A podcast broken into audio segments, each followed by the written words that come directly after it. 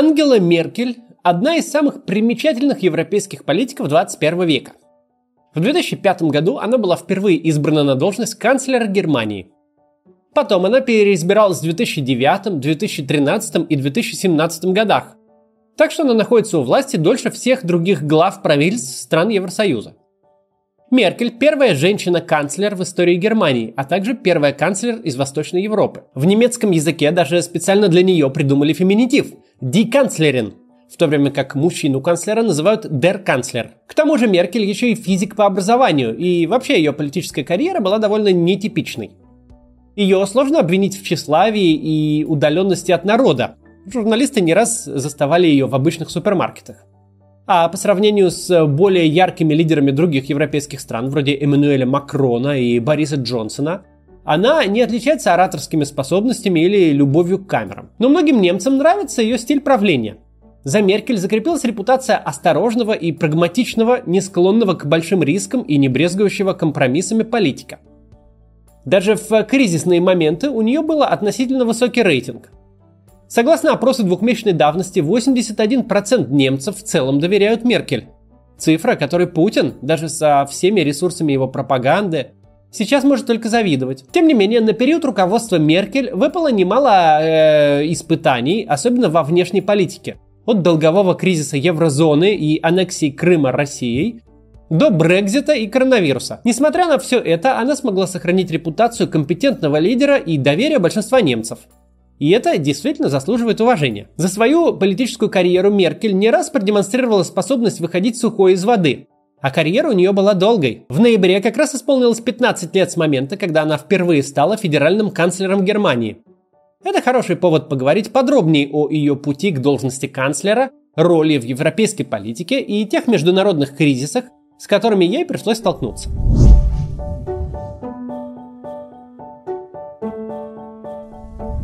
Ангела Меркель родилась в 1954 году в Гамбурге. Но всего через несколько недель ее семья переехала в Восточную Германию, где ее отец стал пастором.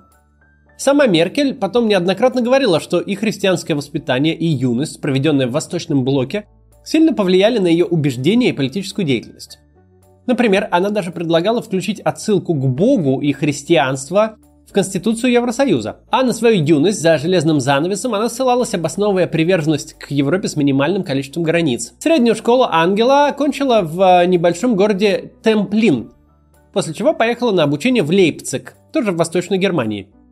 Там она изучала физику в университете Карла Маркса, сейчас это Лейпцигский университет, в нем же она познакомилась со своим первым мужем, однокурсником физиком Ульрихом Меркелем. В 1977 году они поженились, но уже спустя 4 с небольшим э, года развелись. Однако фамилию Ангела сохранила. Девичья фамилия Каснер. Сейчас Меркель замужем за квантовым физиком Иоахимом Зауэром. Поженились они в 1986 году. После окончания университета Ангела Меркель много лет работала в Академии наук ГДР и занималась научной деятельностью, в чем достигла немалых успехов. В 1986 году она получила докторскую степень за диссертацию по квантовой химии. Ее статьи были опубликованы в престижных научных журналах, например, э, в журнале Американского химического общества. Как и большинство детей, выросших в ГДР, Ангела участвовала в государственных молодежных организациях. В школе она была членом пионерской организации имени Эрнста Тельмана и потом Союза свободной немецкой молодежи, аналога нашего комсомола. Политические оппоненты неоднократно пытались использовать этот факт, чтобы якобы разоблачить Меркель, ведь она еще и говорит по-русски. Меркель, кстати, до сих пор помнит русский язык и иногда даже практикуется в нем. Звучит почти как москвичка. Ангела Меркель заговорила по-русски и призналась в том, что всегда мечтала проехать по Транссибирской магистрали. Такие откровения всего за неделю до выборов прозвучали на встрече с детьми. Добрый день! Вы говорите по-русски, я тоже немножко. Но в симпатии к социалистическому строю ее было обвинить сложно. Меркель никогда не состояла в социалистической единой партии Германии, а обязательный университетский курс по марксизму-ленинизму она едва не завалила. В конце 70-х Меркель подала заявку на должность доцента в инженерной школе, а, и ей предложили сотрудничать со Штази, тайной полицией Восточной Германии. Она отказалась, и хотя не получила должность доцента, благодаря своему отказу, смогла впоследствии заниматься политикой. После объединения Германии многие политики, которые сотрудничали со Штази до падения Берлинской стены, были вынуждены уйти в отставку из-за связей с тайной полицией. Политическую карьеру Меркель начала после падения Берлинской стены в 1989 году, присоединившись к новой правоцентристской партии «Демократический прорыв». Она довольно быстро продвинулась до позиции пресс-секретаря, а сама партия вместе с Христианско-демократическим союзом и Немецким социальным союзом образовала консервативную коалицию «Альянс за Германию». Немецкой политической системе вообще очень свойственны коалиции между партиями, об этом чуть позже. На парламентских выборах 90-го года демократический прорыв набрал всего 0,9% голосов, но стал частью правительства, так как коалиция «Альянс за Германию» во главе с Лотером де Мезьером э, все равно победила.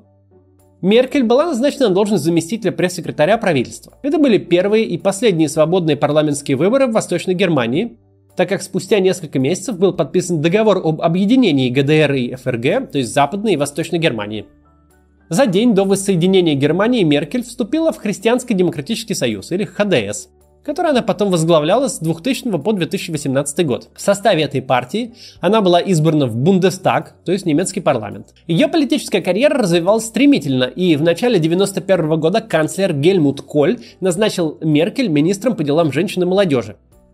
Уже тогда было понятно, что Меркель, скорее всего, останется в политике, а не вернется в науку. Тем более, что научный институт, где она работала, закрылся после падения Берлинской стены. После выборов 1994 года Меркель стала министром охраны окружающей среды и безопасности реакторов. В 1998 году ХДС проиграл выборы э, социально-демократической партии Германии Герхарда Шрёдера, который, кстати, сейчас является председателем Совета директоров Роснефти. Вскоре председатель ХДС Вольфганг Шойбле э, настоял на назначении Ангелы Меркель на одну из ключевых должностей в партии, пост генерального секретаря а 10 апреля 2000 года Меркель была избрана главой ХДС, став первой женщиной, возглавившей партию. Не вдаваясь в подробности, здесь имеет смысл сказать пару слов о политической системе Германии. Германия – это федеративное государство, состоящее из 16 земель, вроде областей у нас. В федеративном государстве здорового человека, в отличие от президентской вертикали Путина, в которой от федерации только название, так вот, в Германии эти субъекты наделяются существенными полномочиями. Таким образом, решения принимаются, учитывая как федеральные, так и местные интересы. К тому же на выборах в Германии используется пропорциональная избирательная система. То есть э, люди голосуют за партии, а потом голоса распределяются пропорционально полученным голосам. Это повышает шансы небольших партий на участие в правительстве потому что большим нужно с кем-то делать коалицию, чтобы у них появилось большинство. То есть уже после выборов партиям чаще всего приходится формировать коалицию, чтобы получить вот это вот самое большинство и сформировать правительство. Есть множество аргументов за и против пропорциональной системы.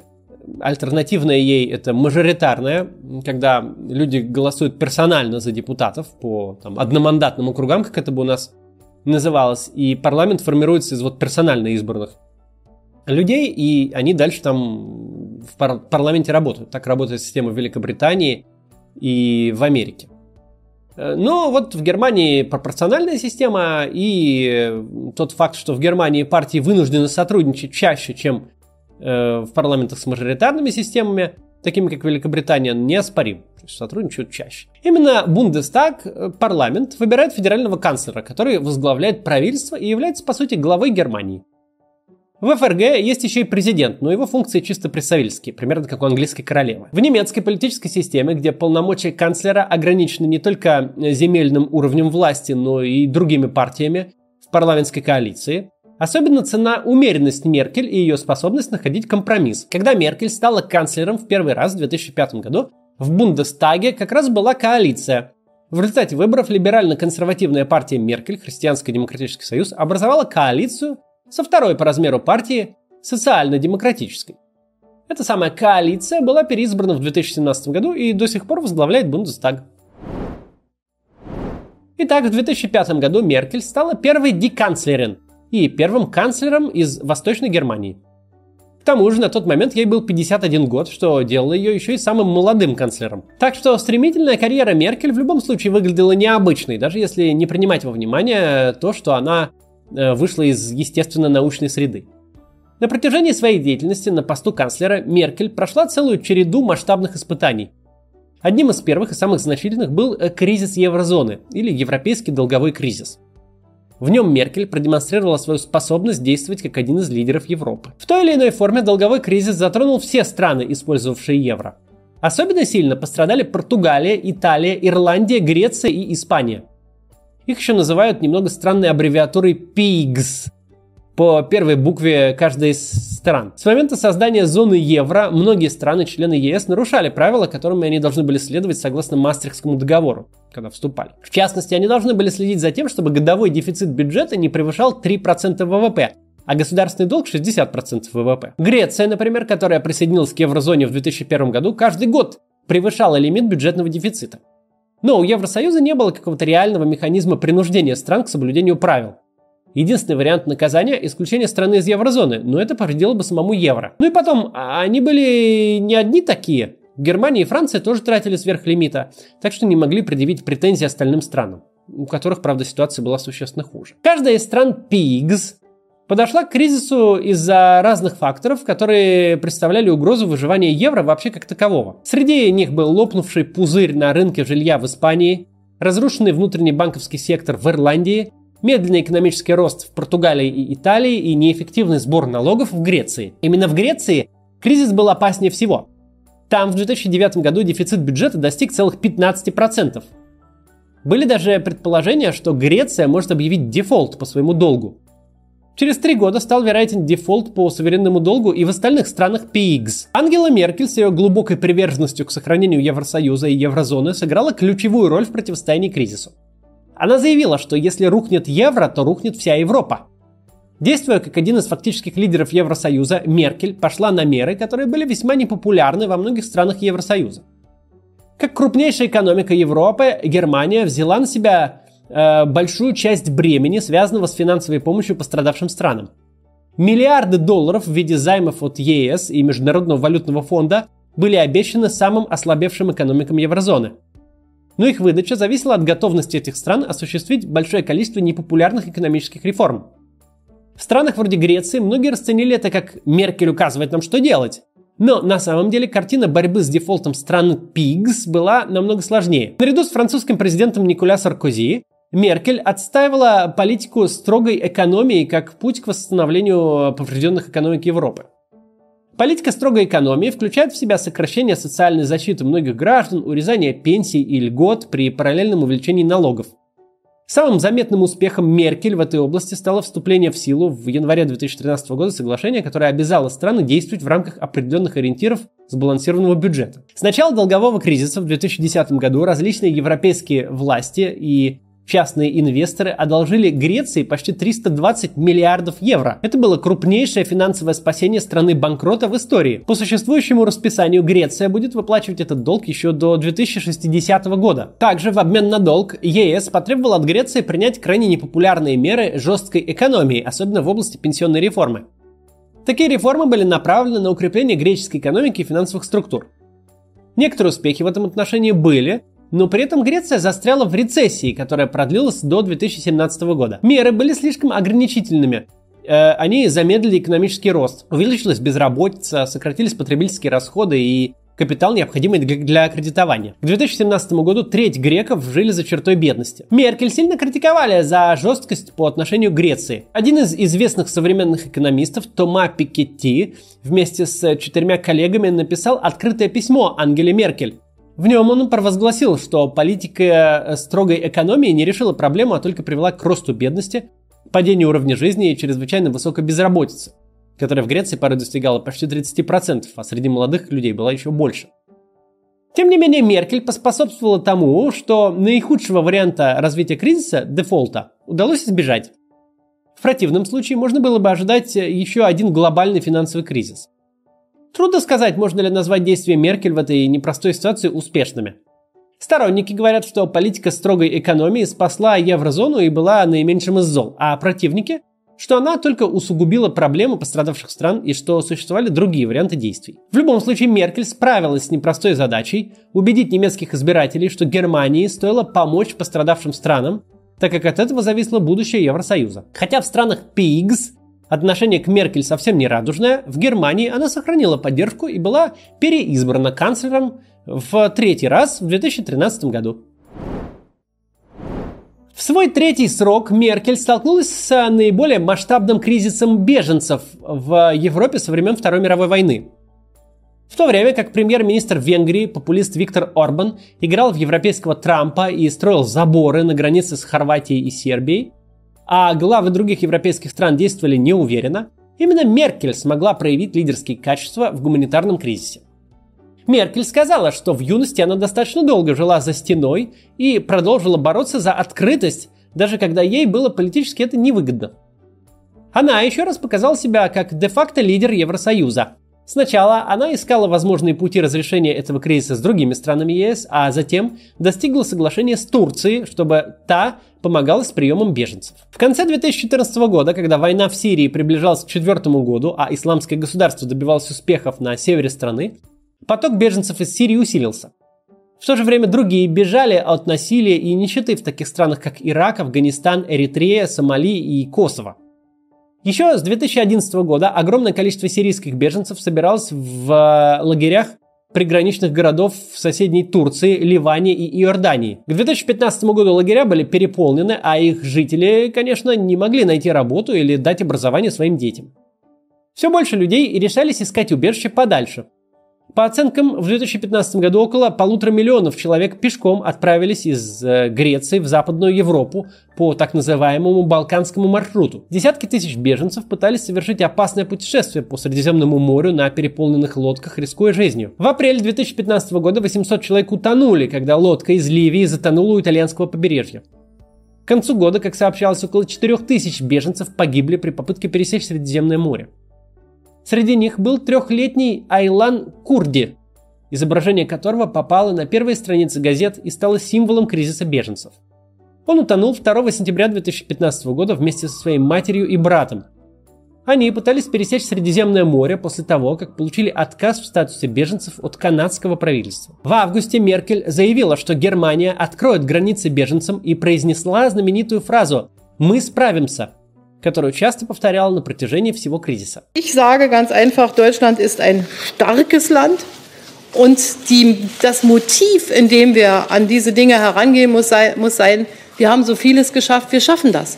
Wir schaffen das und wo uns etwas im Wege steht, muss es überwunden werden, muss äh, daran gearbeitet werden und der Bund wird alles in seiner Macht Stehende tun, zusammen mit den Ländern, zusammen mit den Kommunen, genau das durchzusetzen. Концу года сотни тысяч беженцев были приняты Германией.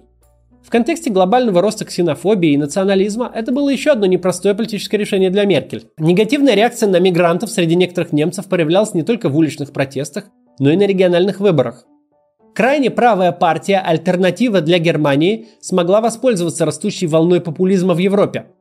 В сентябре 2016 года «Альтернатива для Германии» заняла второе место, опередив ХДС на региональных выборах в Меккельнбурге, э, передней Померании, родном для Меркель регионе. Две недели спустя ХДС был исключен из местной правящей коалиции в Берлине. Меркель опиралась не только на экономическую выгоду от э, притока людей, но и на моральную ответственность. Ее христианские убеждения тут сыграли роль.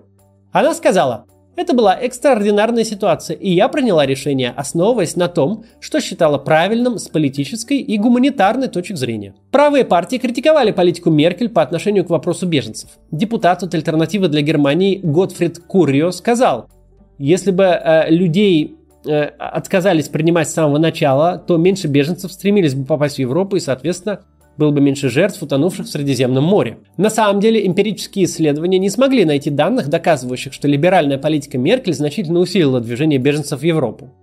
Но не только крайне правые популисты имели сомнения. Хорст Зейерхофер, лидер Христианского социального союза, баварской партии, с которой сотрудничает ХДС, сказал, что было бы ошибкой принимать так много беженцев и даже пригрозил подать в суд – на что, правда, потом не нашел легальных оснований. Но Меркель в очередной раз удалось достигнуть компромисса с партнерами по коалиции. Чтобы задобрить правое крыло своей партии, она обязалась ускорить процедуры депортации экономических мигрантов.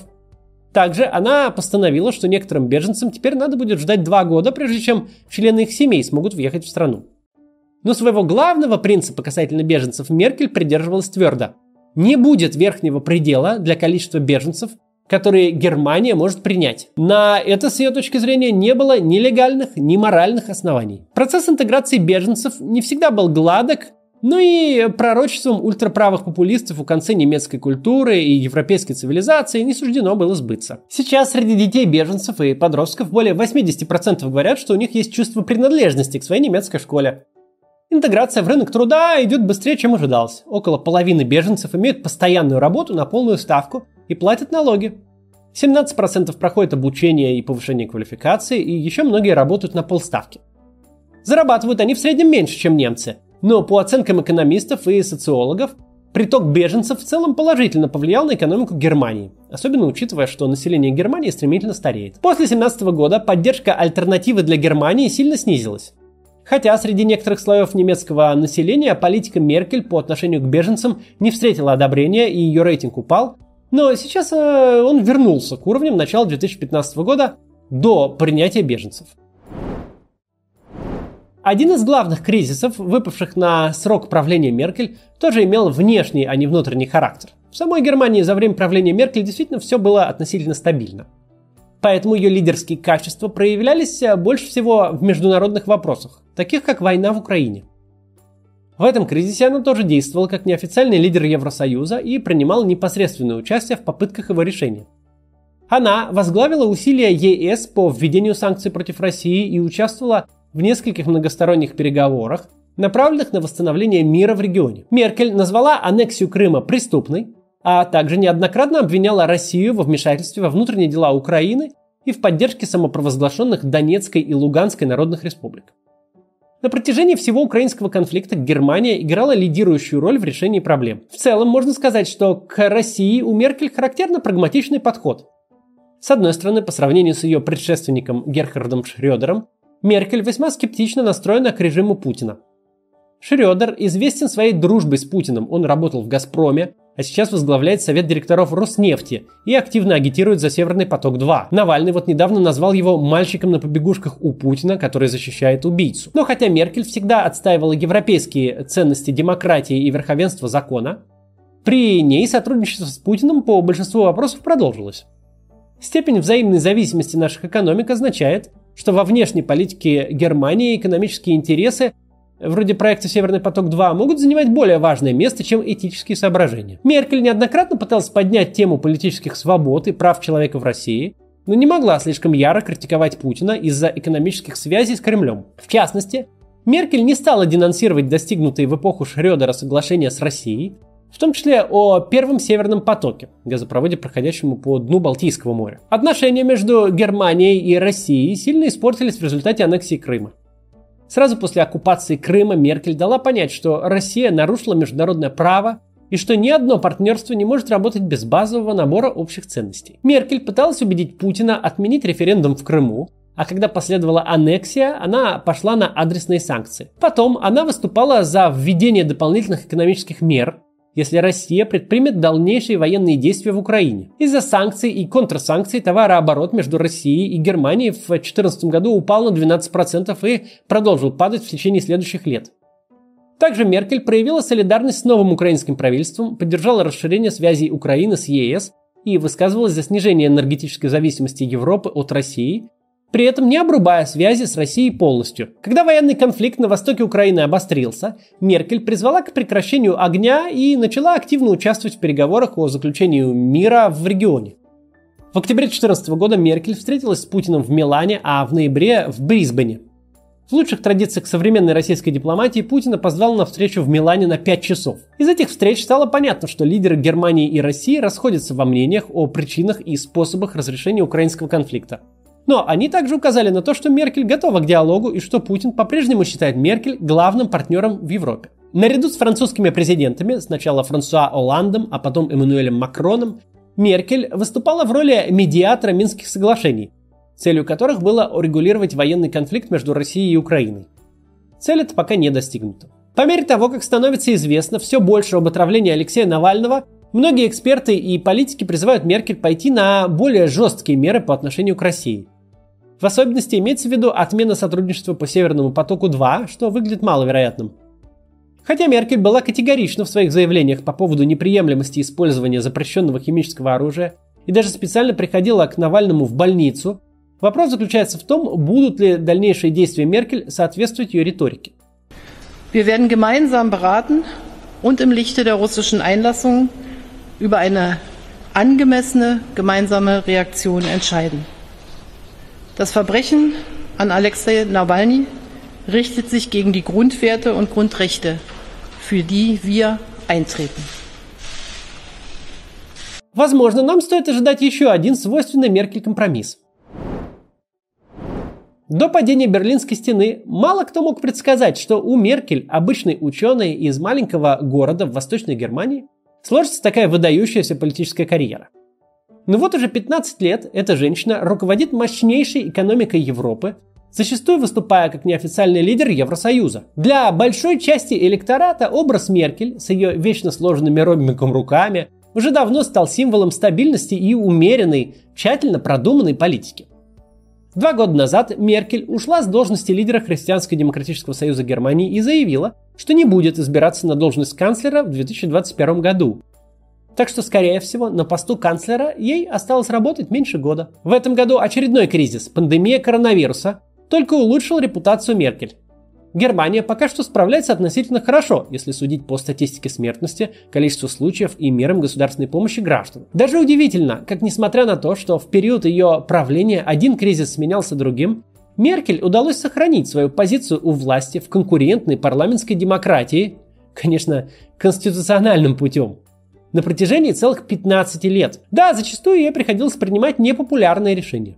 Но благодаря своему политическому чутью, даже в непростых моментах ей удавалось использовать ситуацию в свою пользу и сохранить доверие в глазах большинства немцев.